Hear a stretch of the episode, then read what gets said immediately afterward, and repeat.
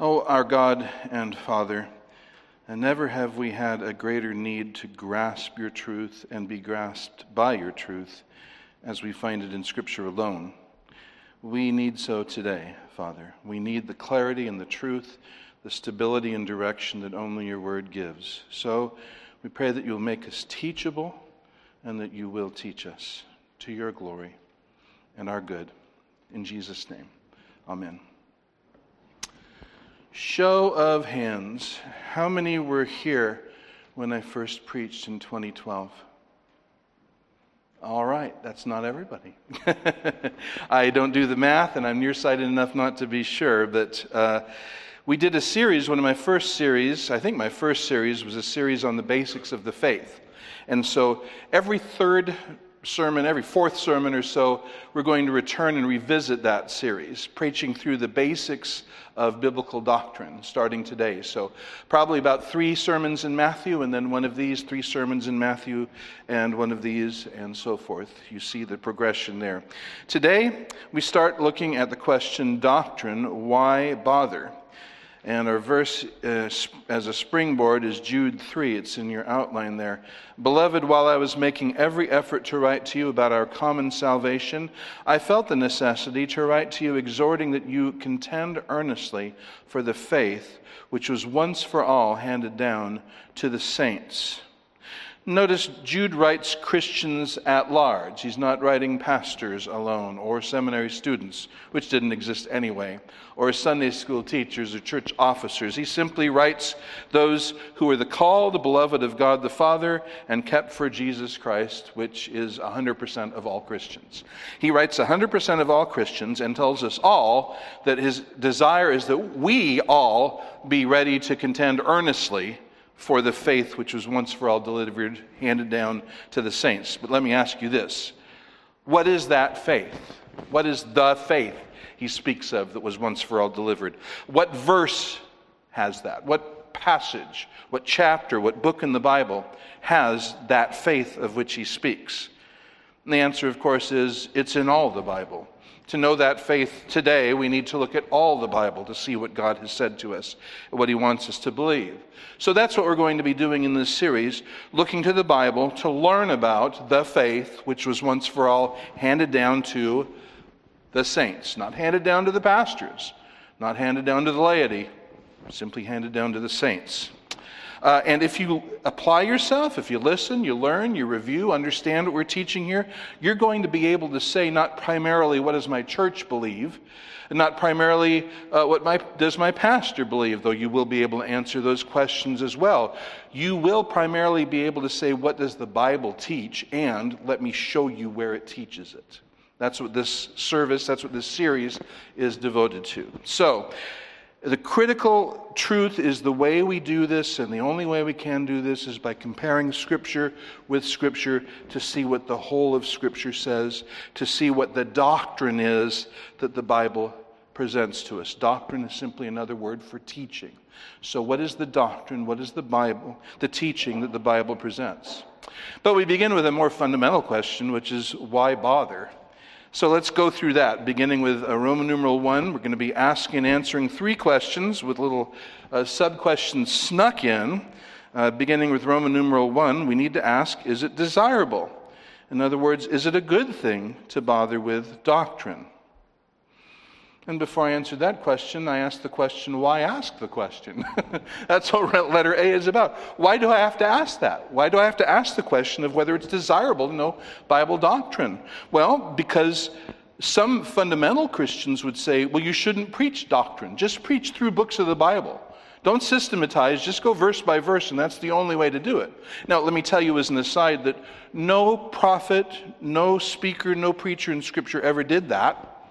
Now, obviously, I believe in that. I do that. I think it's a good thing. I think it should be the fundamental thing we do.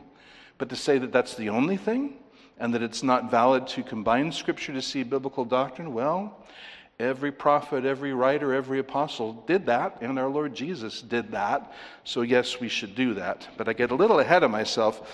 Some of the ways people would oppose even talking about doctrine, let alone studying it, they'd say doctrine divides. Love unites. Now we see how well that works out today. We've been told that, uh, that in the name of love, we should require everybody to get vaccines and wear masks. That's what love requires. Or in love, we should approve of homosexual unions. That The way a Christian shows love is by turning up at, at gay mirages, gay weddings, quote unquote. And that's showing love. Well, is that showing love? That hasn't served to unite us very much. We need to know what we're supposed to love and what we're supposed to hate. But people say doctrine divides, love unites. Doctrine divides, experience unites. Uh, particularly back in the 60s and beyond, when um, charismatic movement arose in evangelicalism, and at the same time it arose in Roman Catholicism. And so charismatics in both parties were joined by their common experience of tongues. I read a scholar who said her baptism in the Holy Spirit made her revere Mary all the more. So their experience united them. But of course, you have to ask the fundamental question is their experience based on truth or not? That's not so easy a solution after all when you think about it. Doctrine divides, experience unites. Some people say, Well, I don't want doctrine, I want Jesus. Amen, I want Jesus too. Tell me about this Jesus that you want. You know, if you went out in Texas and asked 10 people if they believed in Jesus, you might very well get 10 people saying yes, they believe in Jesus. But then ask who is this Jesus they believe in? And what impact has he had on their lives? And you may find out very shortly that none of those 10 who believe in Jesus actually believe in Jesus. And yet, that's the way people oppose doctrine. Or they'll say, I don't want to bother with doctrine, just give me something practical. You don't care if it's based on truth or not? Well, that is the great American thing, though pragmatism does it work. But I think we've found that not caring about truth actually doesn't work very well, ironically enough. Yet that's what some people would say. And finally, some people say, well, doctrine doesn't really matter. I just want to see zeal I just want to see sincerity. You know, like when politician says sincerity is the most important thing. If you can fake that, you've got it made. But sincere about what? Is being sincere and zealous about a lie a good thing? That's what doctrine is all about. Doctrine is all about stating the truth that the Bible teaches. So that is why we even ask the question uh, is it desirable? Many would say no, it's not desirable. Well, the answer, letter B, the answer that we find in the Bible is evidently so. Evidently so. Evidently, it is desirable. And we see that in the Bible. Uh, turn with me to Psalm 19. We just read Psalm 19. Turn there for a second, if you would. The first half of the psalm is about God's glory in creation, the second is about his revelation in his word. And we read in verse 10 they are more desirable than gold, even much more, even more than much fine gold, sweeter also than honey and the drippings of the honeycomb. Now, just think about that, that vivid word picture. Gold is very, very valuable. It now is very, very valuable. And yet, he says they are more to be desired than gold. We should want them more than we want gold. And not is it just desirable because it's profitable, it's desirable because it's delightful. It's like honey, it's something sweet that gives happiness and delight and is pleasant to the palate. But of course, the question is what they what? what is the they that he's talking about? Well, we just read it a few moments ago. If you look at the context, what is the they? Verse 7 says, They are the law of Yahweh, his authoritative teaching, and the testimony of Yahweh, what he himself swears he knows to be true. Verse 8, the precepts of Yahweh and the commandments of Yahweh, his authoritative lordly commands for how we live our lives, what we do and don't do. That's what they are. And they are, verse 9, the fear of Yahweh and the judgments of Yahweh, his courtroom decisions and directives, and the worship of him in humility. Those are the things that are more desirable than gold. But those are a bunch of things. They're laws, they're precepts, they're commandments. How they are desirable is you put them together you synthesize them, you see what they unite to say, and what do you have when you do that? You have doctrine, you have teaching, you have statements of truth. Now, we need doctrine in order to have faith. what do we call our religion? We call it the Christian Faith, because it is about faith. And faith, I remind you, is not a feeling. Faith may produce feelings, faith does produce feelings, but faith is not a feeling. Faith is a conviction about statements of truth. Faith needs facts to rest on. Faith needs statements of truth to rest on. Where do we get those statements of truth to rest our faith on? We get them in the words of God, which we combine to make doctrine, to produce doctrine, what the Bible teaches. So the faith that's the substance of things hoped for rests on the doctrine that we get when we put together the Word of God and see what it says about anything and about everything. It's sweet and it's desirable to put the Word together, to yearn for it, to learn it, to cherish it, to believe it, to live in it. That's sweet. That's desirable. Yes, indeed, evidently it is desirable to bother with doctrine. And Psalm 119.1, you can, uh, well, you might as well turn there. We're in the Psalms. You're nearby. You're in the neighborhood. Why not drop in? Psalm 119. We will not be reading the whole psalm, but you could spend your time a whole lot worse. It's a wonderful psalm, uh, all about the Word of God. But just start with the first verse. How blessed are those whose way is blameless, who, who walk in the law of Yahweh. And just pick out some of these words. First of all, blessed, ashrei. It means, oh, the blessings of. Oh, the happinesses of. Oh, how great for. He's saying that this is a happy way to be. This is a great and glorious way to be, to be this person. And who, who is this person? He's the person whose way is blameless. And how do you have that kind of way? You walk in the law of Yahweh. But what does it mean by way? Well, that's your, your life. That's how you and I live. That's the way we walk. Blameless is an interesting word. It literally, we need a, an adjective form of integrity, but we don't have one. Integritas. We need that word. But to have integrity, and that's what this word means, to be of one piece. And what do you see today? What has the world produced in the minds of the children and, and the worldlings of our day? Fragmentation, chaos, insanity. They're all about women's rights, but they can't tell us what a woman is. Now, how do you get more fragmented than that? But that's what the world does. The person who walks in the law of God is not fragmented. He's holy, has integrity, because he's based on something smarter and deeper and, and infinite in its wisdom. Uh, the, the, Word of God. The law of God, he says. Now, that word law is you, one of the few Hebrew words everybody knows, Torah.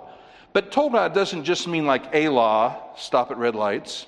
It means the law, the instruction, the, the whole of the Old Testament revelation.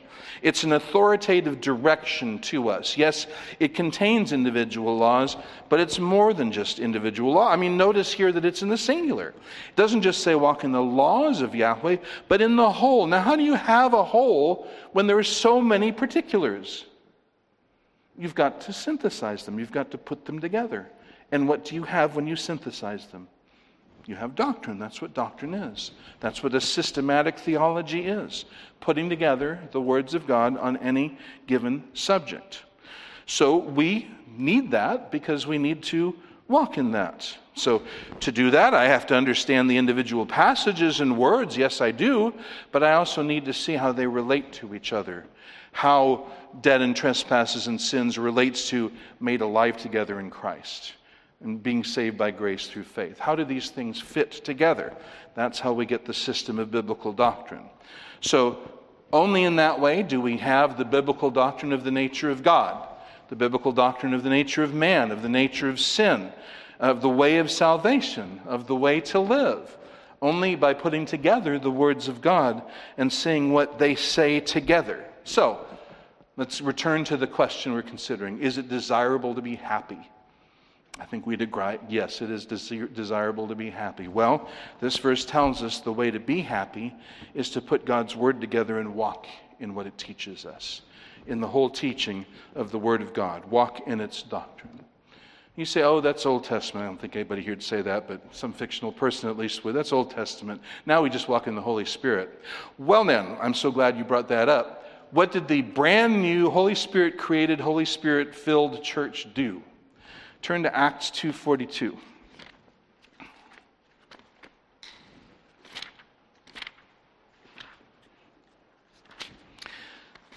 Some of you are just so smart, you already know what this says, and you're thinking about lunch. Come back, come back, stay with me. Look at Acts 2:42. Now, what did these brand new Christians filled with the Holy Spirit, just saw speaking in tongues and all that stuff, what did they do? What did they spend their time doing? They were continually, well, they spent a lot of time doing it, devoting themselves. Well, they were wholehearted about it. Yikes, they were over the wall on this to the apostles' teaching. Apostles' doctrine would be just as good a translation because doctrine is simply teaching. They devoted themselves to the apostles' doctrine, and everything that, fo- everything that follows grows out of that, which produces fellowship, breaking of bread, and prayers. They devoted themselves to the apostles' teaching. And what did the apostles teach? Well, judging by the epistles, what they taught was the Old Testament and the New Testament. They taught the words of Jesus, they taught the words of the Old Testament, and they taught what the Spirit of God gave them directly. They taught doctrine. They put together the Word of God and added to it so as to finish it, and now we have it finished. That presents the doctrine of God. It puts together the new Spirit created, Spirit filled church spent itself in doctrine continually, we see here. So, is it a desirable to bother with doctrine? Evidently so. Because, letter C, I'll just give four reasons out of 400 gazillion. So here's the first, first four reasons out of 400 gazillion. The first reason it's desirable because it alone truly reveals God's acts and heart. It alone truly reveals God's acts and heart, what he does and who he is inside of himself. You don't have to go any further to see an example of that than the first book of the Bible. You probably bet yourself that we'd end up here sooner or later, and yep, you win that bet. Genesis 1 1 In the beginning, God created the heavens and the earth. Now, creation testifies to the truth of that, but we wouldn't know all of that just by looking at it. We wouldn't know how many gods did it. We wouldn't know uh, lots of things, but this verse tells us what God in fact did.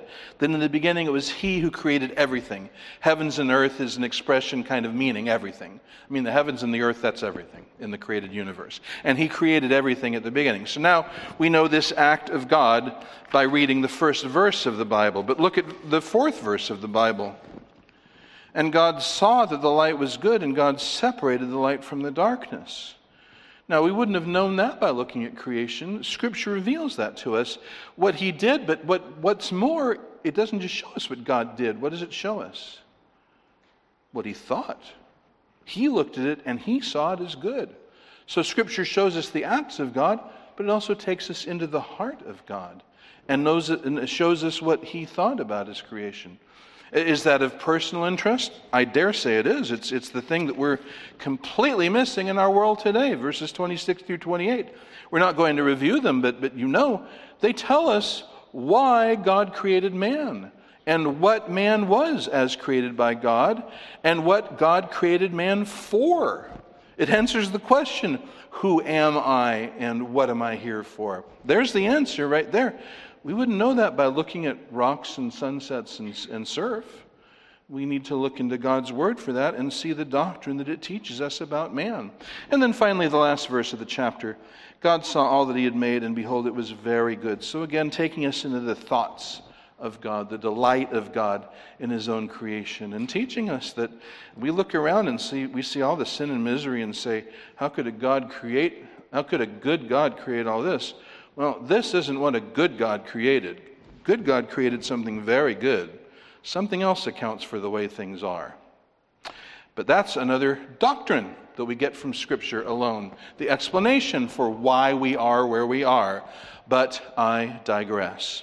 So, a wonderful place that puts this together is Psalm 105. So, turn back there with me for a moment, would you please? Psalm 105, right around the middle of your Bible. And we see how this doctrine comes together in uh, worship and celebration of God. Oh, give thanks to Yahweh, we read. Call upon his name. Now, name means more than just the, the unit of speech, Yahweh. It, it's shorthand for everything he is. It's the compendium of who He is and what He's done. That's all Yahweh. When you say Yahweh, we're supposed to think of the God of Scripture. We're supposed to think of creation, the Exodus, the Passover. We're supposed to think of the giving of the law and the mighty acts of God and the laws of God, the words of God. Call upon His name. Make known His acts among the peoples. Sing to him, sing praises to him. Uh, muse on all his wondrous deeds. Boast in his holy name. Let the heart of those who seek Yahweh be glad. Inquire of Yahweh. That means study him. Make him your study and his strength. Seek his face continually. Remember his wondrous deeds which he has done, his miracles and the judgments uttered by his mouth. And all of this is what it is to look at all of Scripture, see what God has done, see what God has said, and put it together so that we know who God is, so that we can worship Him, so that we can call on His name. No one word or verse says everything about His name. It's the, all of God's Word that reveals His name to us. And for us to know His name, we need to put it together.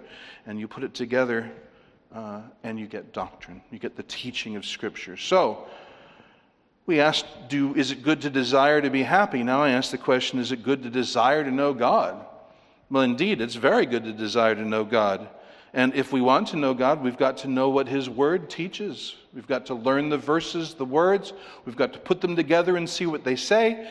And what we end up is the doctrine of God. And by that, we know God. That's where He reveals Himself. Now, a little aside here that's, that's very contemporary and very important to understand. If you want, if somebody says, uh, How do you know God? I would say, You know God as He reveals Himself in His Word. So one might ask, Well, is it most important to know God? And I would say, Absolutely, to know God as He reveals Himself in His Word. So is it most important to know His Word? Yes, because in His Word, God reveals Himself. And you say, well, wait a minute, which one of those is most important? Oh, I'll never agree to separate the two. Because that's where we find God, that's where He makes Himself known. If you say, I'll meet you at Panera next Tuesday at 2, and I want to see you next Tuesday at 2, where will I be? I'll be at Panera, because that's where you said you'd meet me. Where does God meet us? In His Word. That's where He says He meets us. So is it important to know the Bible or to know God? False dichotomy. It's important to know God as He reveals Himself in the Bible. It's important to know the Bible because in there we, we find God, we know God. So, a second reason it's desirable is because it alone truly reveals our sin. Romans 3, I'm going to go there, not deep, but we're going to take a look there. Romans 3, verses 9 through 19. All doctrinal roads lead to Romans. And they start from Romans as well. You can get anywhere from Romans.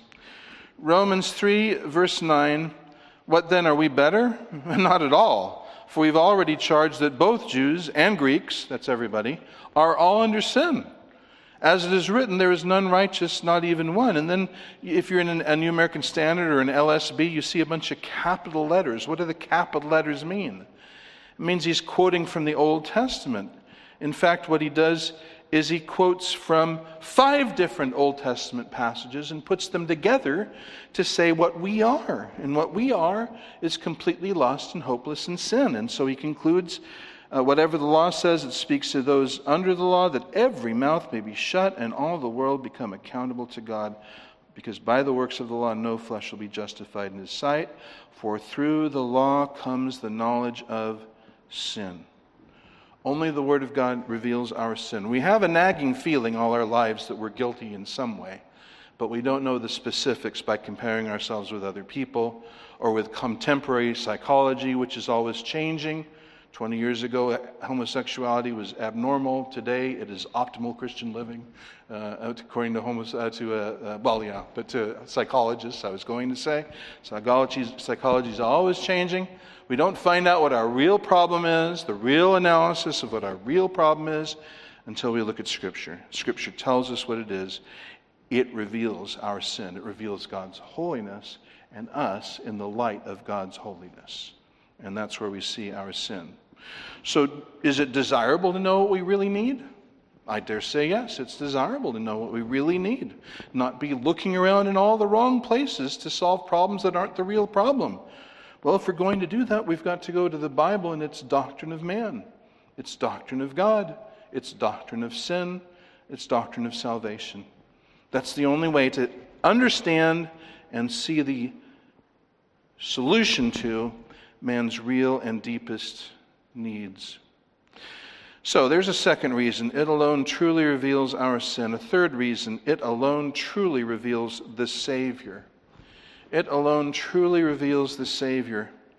We're going to be in Romans. I'll just uh, point out Mark 1 1, the beginning of the gospel of Jesus Christ, the Son of God. Matthew 1 starts out the, the, gene- generation of Jesus, the Messiah. The Bible reveals Jesus to us. We see things about him in history and in, in non biblical writings, but really, to know who he is and what he did, we've got to look to Scripture, and particularly to look to him in a saving way. We've got to look through Scripture. Dreams won't do it, experiences, visions won't do it. Turn to Romans chapter 10 with me for a moment, and I'll show you exactly this. In so many words. So you see, you get all in one what our church believes, what our pastor believes, and what the Bible says, because to the best of our effort, we try to make them all the same thing.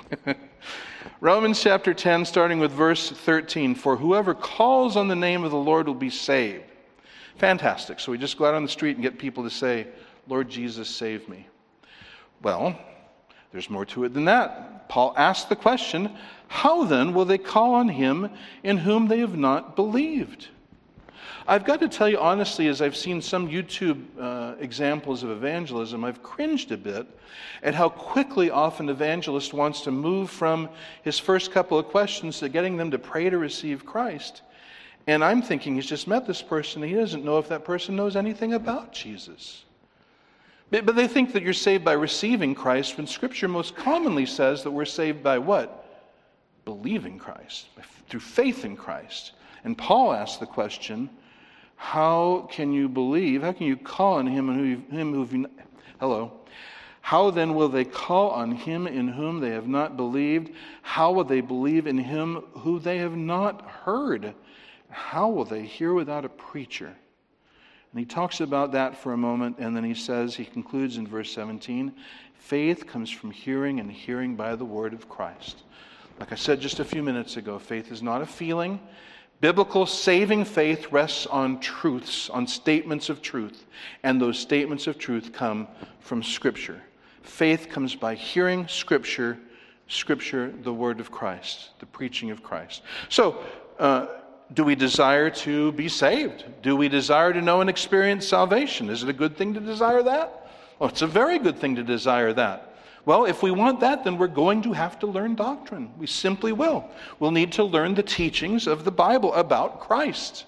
The, the, the, the fact that he is God incarnate, the fact that he, in, as to his eternal nature, is God, 100% God from all eternity, unchanging. The fact that he took on himself a 100% human nature for us in our salvation, that he was born of the Virgin, that he fulfilled all righteousness, that he bore the sins of his people on the cross and made full atonement, that he was buried, that he rose from the grave, that he ascended to the right hand of the Father, where he makes intercession forever for all who draw near to God through him. Where do I learn those things? Just one place Scripture. But what did I just do? I just put together a bunch of Scriptures, didn't I? I just just quoted you fragments of a bunch of, Christ, a bunch of scriptures. That's what doctrine is. It's assembling Scripture to see what it teaches about something. So we must assemble the Scripture to see who Christ is, to see what it teaches about Christ, in whom to know aright is eternal life. So, it alone truly reveals the Savior, and fourth, it alone truly reveals God's will. If I have seen who God is, I've been convicted of my sin, I've been shown the truth of Christ, and I repent and believe in Him. Now I want to know how do I live? what do I do now? I remember very vividly when the Lord saved me at age 17. It, it uh, saved my soul forever, but completely trashed every plan I had for my life. Everything I was going to do was unoperable, and it was no longer doable.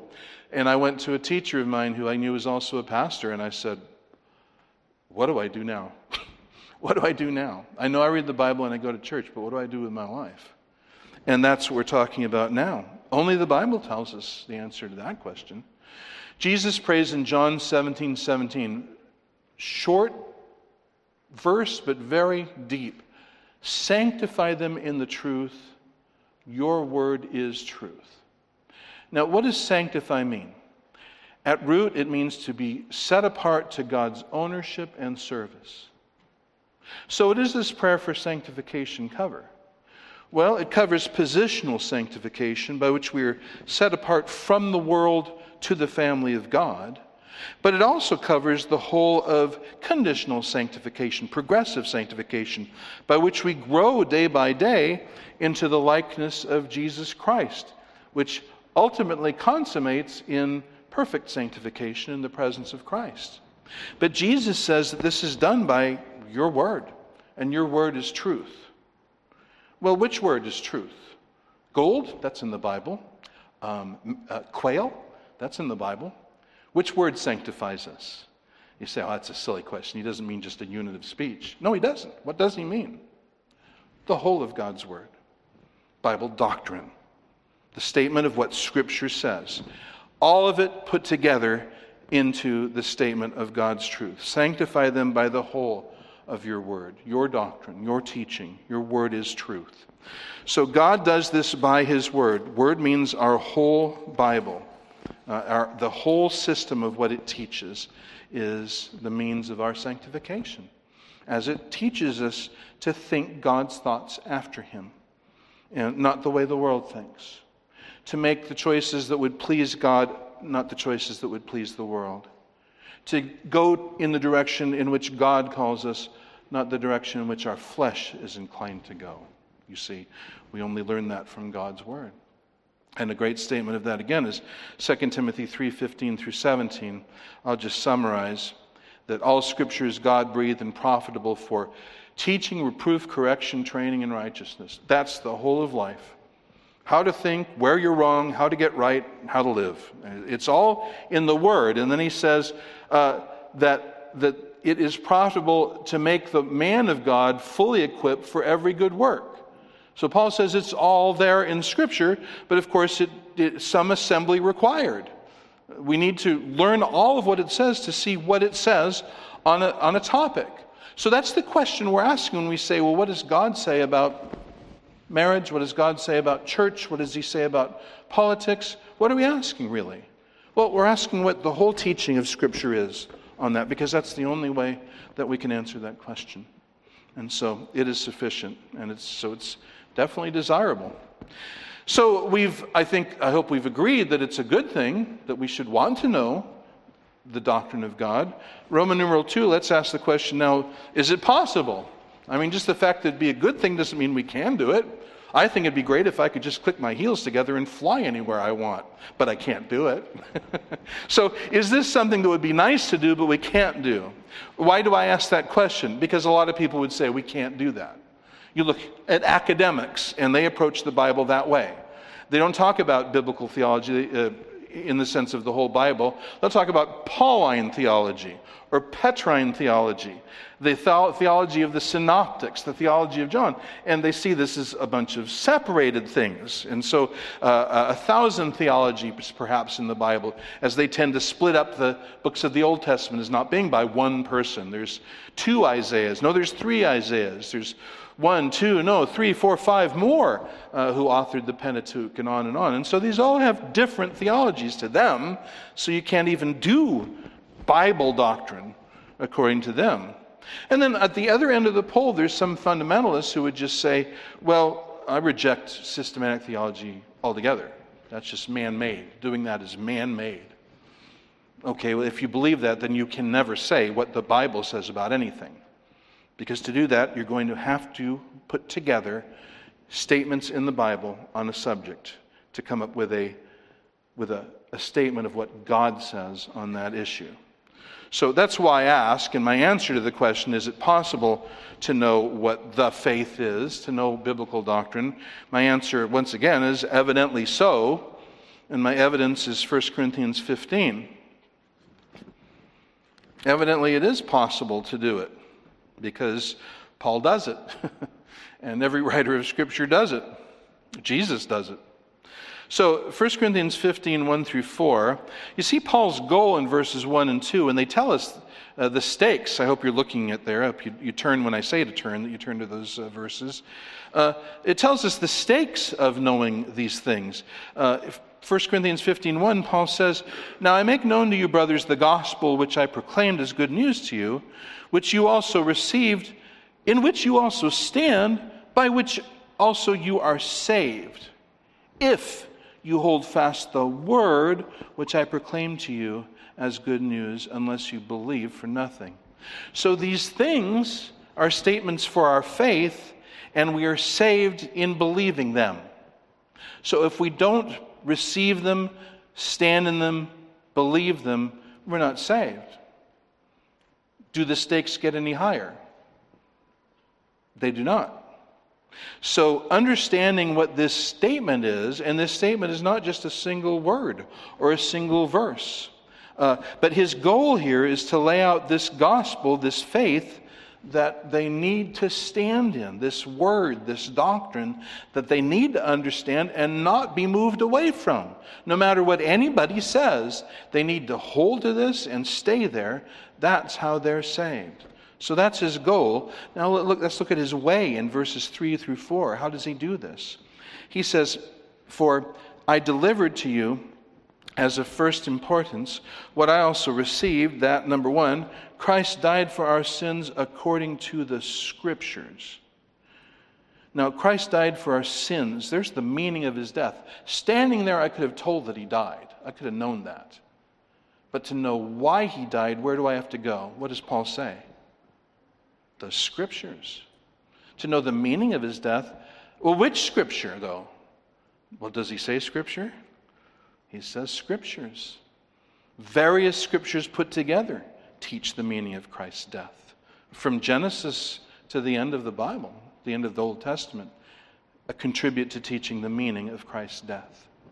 So, the scriptures. And secondly, that he was buried. Thirdly, uh, buried, what's the significance of that? You say, well, that's, that's really incidental. No, it's not. There were people who denied that Jesus physically died, he was just a spirit. Question Do you bury a spirit? No. If he was buried, then he was physically dead. And that's an important truth. Thirdly, that he was raised on the third day. Here we are again, according to the scriptures. So meaning of his death, died for our sins, literal physical nature of his death, he was buried, literal triumphal sequel to his death, raised on the third day. Now, again, I ask which scripture teaches each of these? And Paul's answer, Paul says, scriptures, synthesizing scriptures into the doctrine of Christ, the doctrine of his death, the doctrine of his life, the doctrine of his nature. It takes all of God's word to see what God says about this. So, evidently, yes, it is possible to teach doctrine, to teach what the Bible says, because Paul does it right there. And Peter does it. what's the sermon on, on, uh, uh, in Acts, Acts chapter 2? What, what book of the Bible does he preach? No book of the Bible. He preaches from several places. Where does he go? He goes to Psalm 110, he goes to Psalm 16, he goes to 2 Samuel 7, he goes to Joel. He goes to several places and puts it together to preach Christ. And I'd say it was a rather successful sermon, resulting in the conversion of thousands in the beginning of the Christian faith by the work of the Holy Spirit. So, yeah, every sermon in the Bible does it this way. So, it is possible to put together Scripture and know the doctrine of God, to know what the faith, once for all handed down to the saints, are. Why is it possible? letter C, because of Hebrews 1, verses 1 and 2. Because Hebrews 1, 1 and 2. What does that say? God, having spoken long ago to the fathers in the prophets, in many portions and in many ways, in these last days spoke to us in his Son, whom he appointed heir of all things, through whom also he made the worlds. Be helpful if you're looking at that. So these two majestic verses, I mean, and, and this is one of the most amazing beginnings of any book ever written, I would say. These two verses take in the whole of Scripture. The first verse takes in all 39 books of the Old Testament. God having spoken long ago to the fathers and the prophets. That's what that is. When did he do it? He did it long ago. How did he do it? He did it by the prophets. To whom? The fathers. By what means? Many portions in many ways, he says. But that's what the Old Testament is it's God speaking. But it's not all of God speaking. You have to look at verse 2. In these last days, spoke to us in his Son. Well, he doesn't say in many portions in many ways again, does he? he speaks in one way. He speaks in Christ, and the, the, Hebrew, the Greek is very picturesque. In Son, he says literally, meaning the manner of his speaking is sunwise. He speaks in the Son. His revelation is a Christ revelation.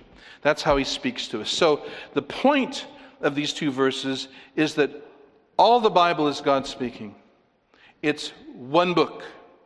And so that's why it's, for instance, just to pull, out an application, it's such nonsense to say, well, Jesus never said anything about homosexuality. Yeah, he did. He said it back in Leviticus. What do you mean he said it back in Leviticus? God. Christ is God. What God says, God says. Each person of the Trinity speaks for God, speaks for the whole Trinity. So, yes, Jesus did say something about it back in Leviticus and in a number of other places. Jesus also said something about it in Romans uh, 1. Wait a minute, you say Paul wrote that. Yeah, but Paul says, I write the command of Christ. So, yeah, Jesus did. But you've got to see, as I heard somebody say it once, it's very well put, that it's good to think of the Bible as one really really long sentence, one really, really long sentence, and to pluck one part of it out and say, I like this part, and ignore the rest, uh, you can't do that. You can't do that. It's all one, it's all God speaking. It's all God speaking. And so, um, let's see, sorry. Uh, it's, it's, it's remarkable to think that we can do that, that we can say, the Bible says and God says, can you do that with any human area? Can you say, well, what, what has science always said? A million different things in any given week, you know, and on some subjects. But what do, what do politicians say? A million different things in any given decade, any given. Well, what, is, what does humanity say on any given issue? Really, the only thing that they're united in saying is we don't need God we want to be as God. That's about the only thing they agree on. And after that, everything else is sheer chaos and madness. You can't do that with man, but you certainly can do it with the Bible because that is the word of the one God. And if we interpret each part of it according to the normal rules of language, the grammatical historical method that, that words mean what they would have meant to the writer and the hearers in that context in that time. You interpret it that way, and it all fits together in the most amazing way. And that's why we're able to say, God says, meaning the Bible says, meaning this is what the whole doctrine of Scripture is on any given issue. So, why bother? It's desirable and it's possible. Thirdly, is it indispensable? Now, that's the hardest word I'm going to make you write down. Is it indispensable? I N D I S P E N S A. I N D I S P E N S A. You can pretty well heave a sigh now because everything else is easy from there on. But is it indispensable? In other words, can you not do can, can, you, can we not do without it? Do we really, really need it? Why would I ask that question? Because there are some people in, in Christendom who would say, well, studying doctrine is intellectual, and intellectual is the opposite of spiritual. Now, where they get that, hint, not the Bible, uh, Eastern mysticism, uh, Western laziness, charismaticism has found thinking to be an, uh, an enemy of their movement, really, in many cases. And so they say to think and be intellectual is is unspiritual. Um, some think the Holy Spirit will just guide us as to what to think from moment to moment. Um, some think that it just isn't all that important. Uh, so that's why we ask is it really indispensable? And the answer to that question is what do you think? Evidently so. Let her be. Evidently so. Because what does our Lord say as to the mission of the church in Matthew 28 18 through 20? The last words in that book. Makes them kind of portentous, wouldn't you say? In the Gospel of Matthew, these are the last things he says. to end the book. So, what does he say we're to be doing? And Jesus came up and spoke to them, saying, All authority has been given to me in heaven and on earth. It's all my turf, it's all my territory. Therefore, because I own everything outright, go and make disciples of all the nation. Now, what's a disciple? What's another word for a disciple? Please don't say follower. Please don't say follower. Student. Thank you. It's student, a learner. What does a student study? Teaching. What's another word for teaching? Doctrine. So he says, Go and make people who study doctrine out of all the nations, baptizing them in the name of the Father and the Son and the Holy Spirit. That shows we belong to him. Teaching them to keep all that I commanded you, and behold, I'm with you always, even to the end of the age. So, what Jesus said to do is to teach everything he taught. And that's just what the apostles did, and that's just what I seek to do, and every faithful pastor, of which there are many, many, many, thank God, seeks to do. Teach what God says. Teach everything Jesus says, and you'll find that everything Jesus says points you to everything else he says. What do I mean? I mean, he points back to the Old Testament and says it'll never be violated. It'll, it all will have its fulfillment. And he points forward to the New Testament and says, I'll send my Spirit to guide you, you apostles, into all truth. So, Jesus' words take us to all of Scripture, and he says it's our job to teach those words, which is to say, to teach what? To teach doctrine. The doctrine that comes from studying, synthesizing, and putting together what those words say. In other words, what we get when we assemble that is we get the faith once for all handed down to the saints. It's handed down by and in and through the Word of God. John 8, verses 31 and 32. John 8, 31 and 32. I'll just read this to you. You've heard it many times.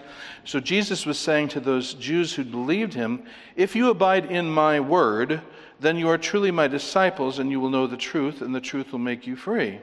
Well, the mark of genuine, genuine discipleship, which is to say genuine studenthood, is staying in His Word, which is to say in His teaching.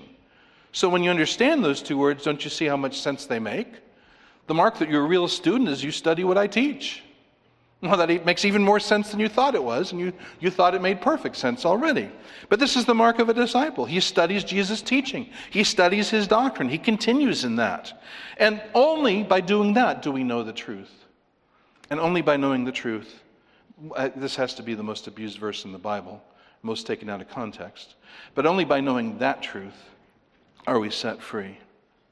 That's literally the definition of a disciple, continuing in Jesus' word. Nobody is a disciple who doesn't continue in Jesus' word. Not me. Jesus says that. I do agree. Letter C. Why evidently so? Because, number one, this is how we commune with God. Turn to 1 John chapter 1. Please. Turn to 1 John chapter 1.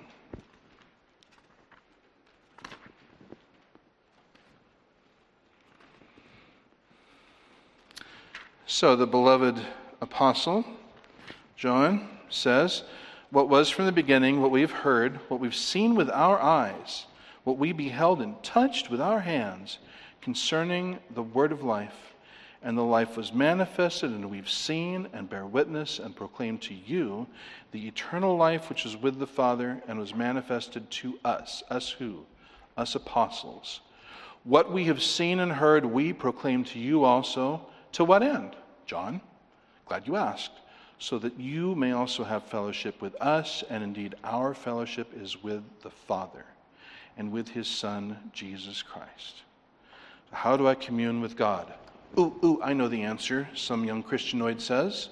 I go somewhere alone, empty my mind completely, and listen for the voice of God. That's how I commune with God. John says, wrong. If you want to commune with God, you've got to commune with us. What does that mean? Pray to dead apostles? No. What has he just talked about? What I'm writing right now. The very thing I'm writing to you the testimony of God that God has taught us. I commune with God by the Word of God. You may recall I said something similar to that just a few moments, moments ago. Why is the Bible important? Because God meets us there. What does John say right here? We meet God there. Our communion with God is through the doctrine of Scripture, the writings of the apostles. That's how we have fellowship with God. That's our gateway. That's our contact point. That's our at Panera 2 o'clock Tuesday with God. So, this is how we commune, commune with God. Number two, this is how we grow. You're right near Hebrews. Go ahead and turn there. Hebrews chapter 5, verses 12 through 14.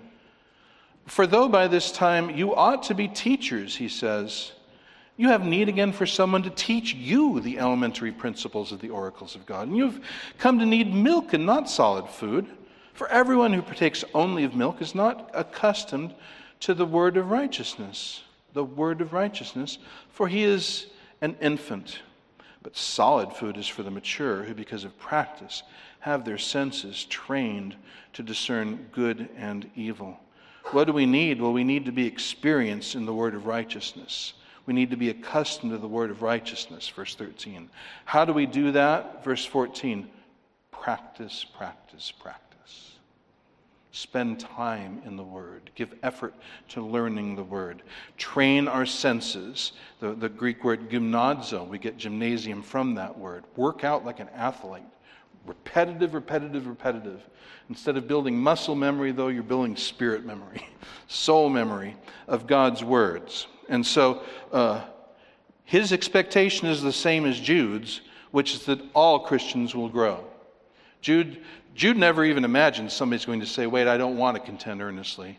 He figures Christians know we need to. This writer has found that his readers don't seem to know that they need to grow. And so he tells them.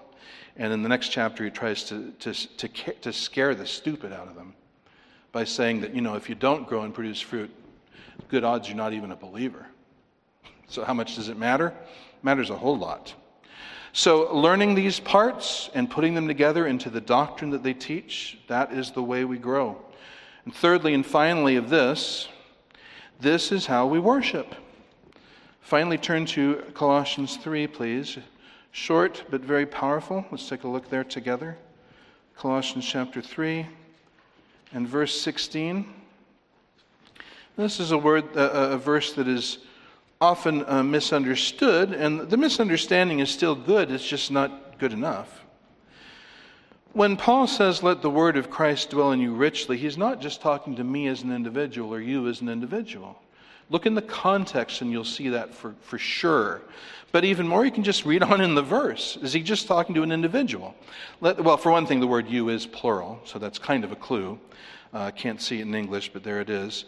Let the word of Christ dwell in y'all richly, uh, New Texas Version, with all wisdom teaching and admonishing one another with psalms and hymns and spiritual songs, singing with gratefulness in y'all's hearts to God. Now, this is how we worship. Our worship is to be filled with and directed by the word of Christ richly. So, again, one last time, what is his word? Is it a single word? Is it leaven? Is it uh, virgin. No, it's the whole of his teachings studied, put together so we understand what he says about, in this case, worship, which clearly most Christians have not done. They think worship is all about how we're made to, to feel by the style of music that's played. There's absolutely nothing to do with God's definition of worship, but it's about the Word of Christ. So it's what is to fuel every aspect of our corporate worship. You may remember a sermon I taught where I actually took every part of our worship service and showed you how it was an attempt to honor something in Scripture, not just something that we found sociologically desirable or psychologically comforting, uh, but it came from the Word of God. So let's wrap it all together. Doctrine teaches from Scripture what the faith once for all handed down to the saints is. How do we know that faith so that we even can contend for it? We know it by studying the whole of Scripture. And we've seen it is desirable to do that. We should want to do it. It's possible to do it. We can do it. And it's necessary. It's indispensable. We must do it if we want to know God and if we want to grow in God. And uh, we can and we must And it teaches us something also that's really very important today that you will run into many, many times. And if I can exceed, uh, succeed in turning you on to this, you're going to see this again and again and again. You will see that people seem to think that Christianity is this vague, shapeless gas that has no edges and no particular form. All it takes to be a Christian is to say you're a Christian. And hey presto, you're a Christian. Doesn't matter what you believe, doesn't matter what you say or how you, what you do. And if anyone else says that's not Christian thinking, oh boy, you're a hater. Oh, you're a hater. You're an awful person. Uh, which is irony, you know. It's, you can say that someone's awful for saying that what someone else said is awful. It's awful to say that that's awful. How awful of you. But it's not awful to say he's awful. That's okay. That's just being a good person. But uh, if, you, if you try to criticize the, the, the Christianity, the, the professed Christianity of someone who favors homosexuality, who favors abortion, who favors a, a raft of other things government totalitarianism, uh, racialism, dividing uh, by hatred and bitterness, and uh, class envy, and all these things. And you say, well, that's not, that's not what a Christian does. Oh, no, how dare you do that? How dare you question the, the, the Christianity of this person? Well, I, I guess then Christianity must be this shapeless gas, right? This, this thing that has no particular form and no particular edges. Anything can be Christian, everything can be Christian. But what have we just spent our entire time seeing? No, that's not true. God has expressed himself in words, in categories that we can put together and see what he says about abortion, what he says about homosexuality, what he says about governmental totalitarianism, what he says about racism and the relationships of people, and a host of other issues. We can know what God says and doesn't say. We can see the edges to this thing thanks to Scripture. But if we're going to contend for this faith, we need to learn that. We need to know that because it, it is a fact that Scripture affirms certain things, and Christians believe those things. And people who deny those things or who teach the opposite of those things are not Christians. Or at the very best, they're not walking consistently with their Christian faith and need to repent and need to be called to repent by somebody who has bothered with doctrine. And God calls us to be that person. God calls us to be that church. Why bother? We should want to, it's doable, and it's essential. Let's pray. Heavenly Father, we thank you for this, your word, for its power, its clarity. We thank you for what we learn by it, for we learn it by it alone. Oh, Father, my prayer is that the Holy Spirit will shine the light on some person perhaps who's come in today not knowing you, but perhaps thinking that he knew you or wanting to know you. Ah, Father, by the Spirit's ministry, open that person's eyes to see how really to know you and bring that person fleeing to Jesus Christ to be saved and brought into your family. Or if somebody has been walking with you but getting off the course, getting off the path, being persuaded by false teaching, oh Father, use this to call that person back to walking with you to your glory and his or her own good. And all of us, Father, help us to grow and deepen in our living, vital grasp of your word. And, and through our study of your word, Father, help us to find you and enjoy communion with you and all of the blessings that come from that the blessed walk, the happy walk of walking in the way of God. We pray in Jesus' name. Amen.